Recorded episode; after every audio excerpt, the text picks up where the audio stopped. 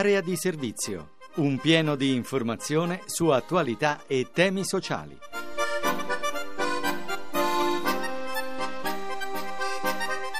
Una serena giornata a tutti da Francesco Ventimiglia e benvenuti nello spazio dedicato al sociale. Ogni mattina di sabato e domenica saremo con voi per darvi notizie su temi relativi all'occupazione, all'immigrazione, alla disabilità. E come al solito cominciamo con il lavoro.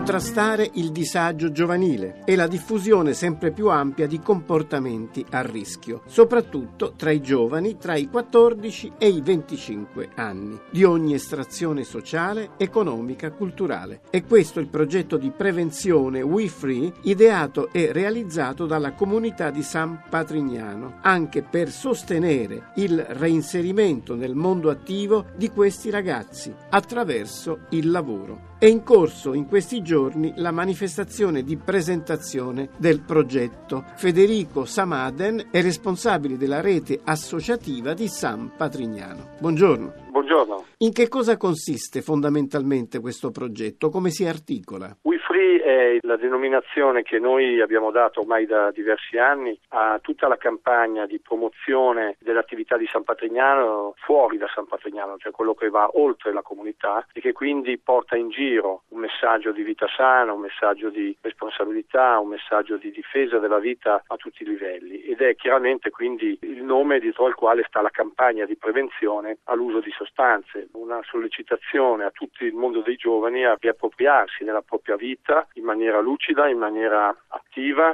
con passione e quindi con l'obiettivo di costruire insieme a loro un futuro migliore. C'è un momento di spettacolo. Sì, diciamo che eh, We Free gira l'Italia già da diversi anni con un paio di spettacoli fatti dai ragazzi, storie raccontate in una maniera particolarmente forte dal punto di vista emozionale perché non lasciano nulla al pietismo, sono storie orgogliose, storie di gente che ha recuperato la propria vita e che sa leggere con molta lucidità e molta passione la propria storia. Qual è il rapporto effettivo che si può instaurare con il mondo del lavoro? Il mondo del lavoro da sempre è uno dei pilastri su cui si fonda il concetto di recupero attraverso ciò che San Patrignano fa. Il principio è che un ragazzo non può pensare di essersi riconquistato la dignità che aveva perso senza la propria autonomia. E la propria autonomia passa per il lavoro, un lavoro dignitoso, fatto di passione e quindi la formazione professionale è molto importante. Questo è uno dei punti importanti del progetto San Patrignano, il fatto che i ragazzi quando escono nella gran parte dei casi vanno a fare il mestiere che hanno imparato in comunità e il mondo del lavoro oggi come oggi vive delle grosse criticità, dei grossi problemi riguardo al numero dei posti di lavoro, tutti lo dicono, ma ancora più critico è quanti ragazzi escono dalle scuole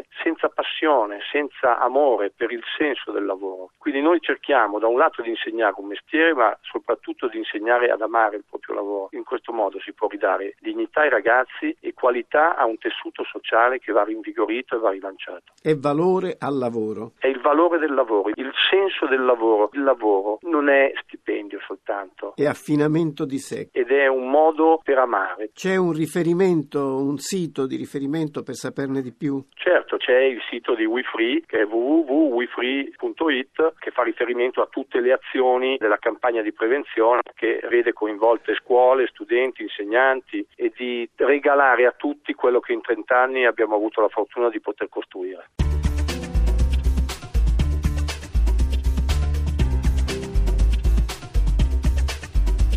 La crisi ha provocato quasi un milione di poveri in più, è quanto emerge da una ricerca effettuata dalla CGA di Mestre. Giuseppe Bortolussi ne è il direttore. Buongiorno. Buongiorno stiamo parlando di povertà assoluta. Siamo passati praticamente a 3 milioni e 400 mila da 2 milioni e 400 mila, circa un milione in più. È un fatto che testimonia più di altri discorsi, più di altri dati qual è la situazione reale del paese. Ricordiamo che quando si parla di povertà assoluta si parla di 1 milione 297 mila famiglie e appunto siamo sui 3 milioni e 400 mila. Che cosa si intende per povero assoluto? Si intende quell'individuo che non è in grado di garantire a sé o alla sua famiglia quel minimo vitale per una vita diciamo così normale, ma ci sono dei dati ben precisi, per esempio sono 784 euro alla persona nell'area metropolitana del nord, Milano, Torino, Venezia, per capirci Bologna,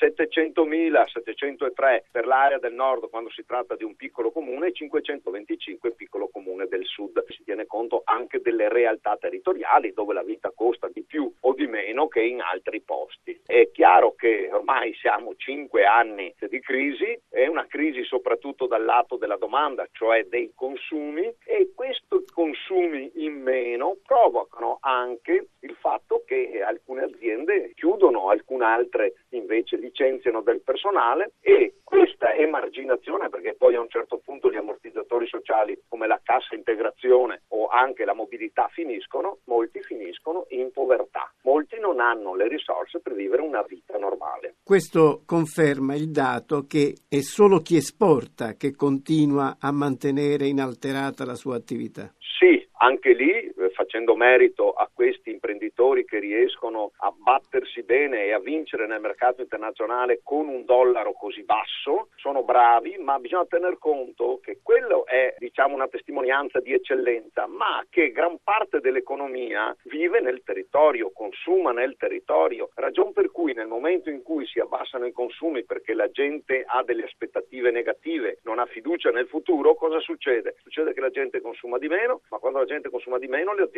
producono di meno e quando producono di meno mettono in cassa integrazione o licenziano le persone o a volte, come sta succedendo per molte piccole aziende, chiudono. Questo caso riguarda in particolare quella che una volta veniva definita la classe media? Riguardando la classe media che non può più permettersi per esempio di mandare i figli a certe scuole, rinuncia a certi beni, a certi prodotti. Non dimentichiamo che è aumentata anche notevolmente la disoccupazione e questa colpisce chi lavora, no? E chi lavora è di solito ceto medio e siamo passati dal 2007 quando i disoccupati erano un milione e mezzo, siamo passati nel 2012 a 2 milioni 753 più 1 milione 247 mila.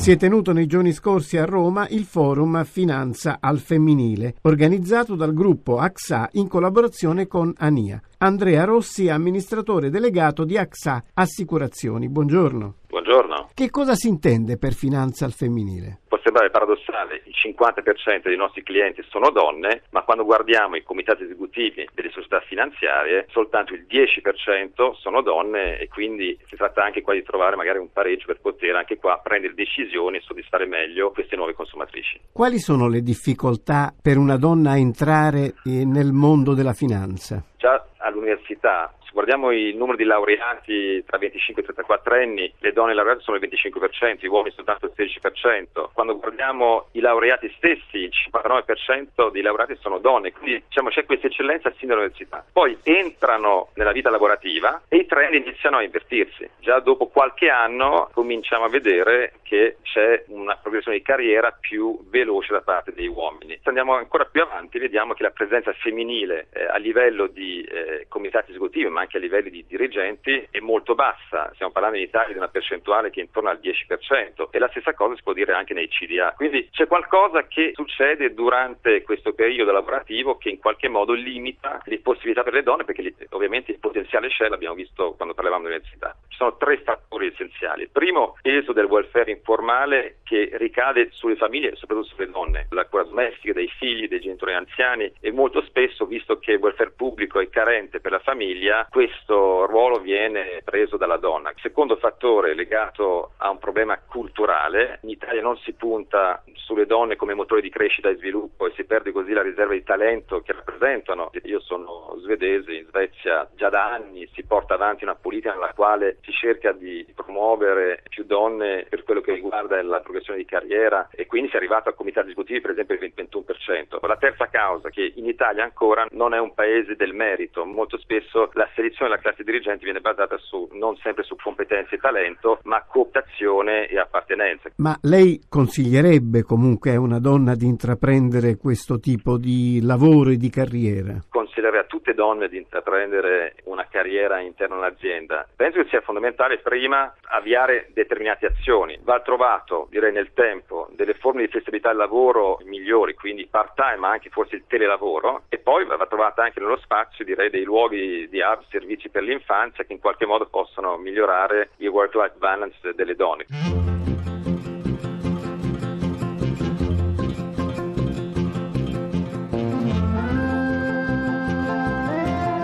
Area di servizio finisce qui, l'appuntamento è come al solito a domani alle 6.28 su questa stessa rete Radio 1. Ringrazio chi ci ha ascoltato, a tutti una buona fine settimana. Avete ascoltato Area di servizio, occupazione e opportunità di lavoro. Un programma di Francesco Ventimiglia a cura di Maria Teresa Lamberti, regia di Alex Messina.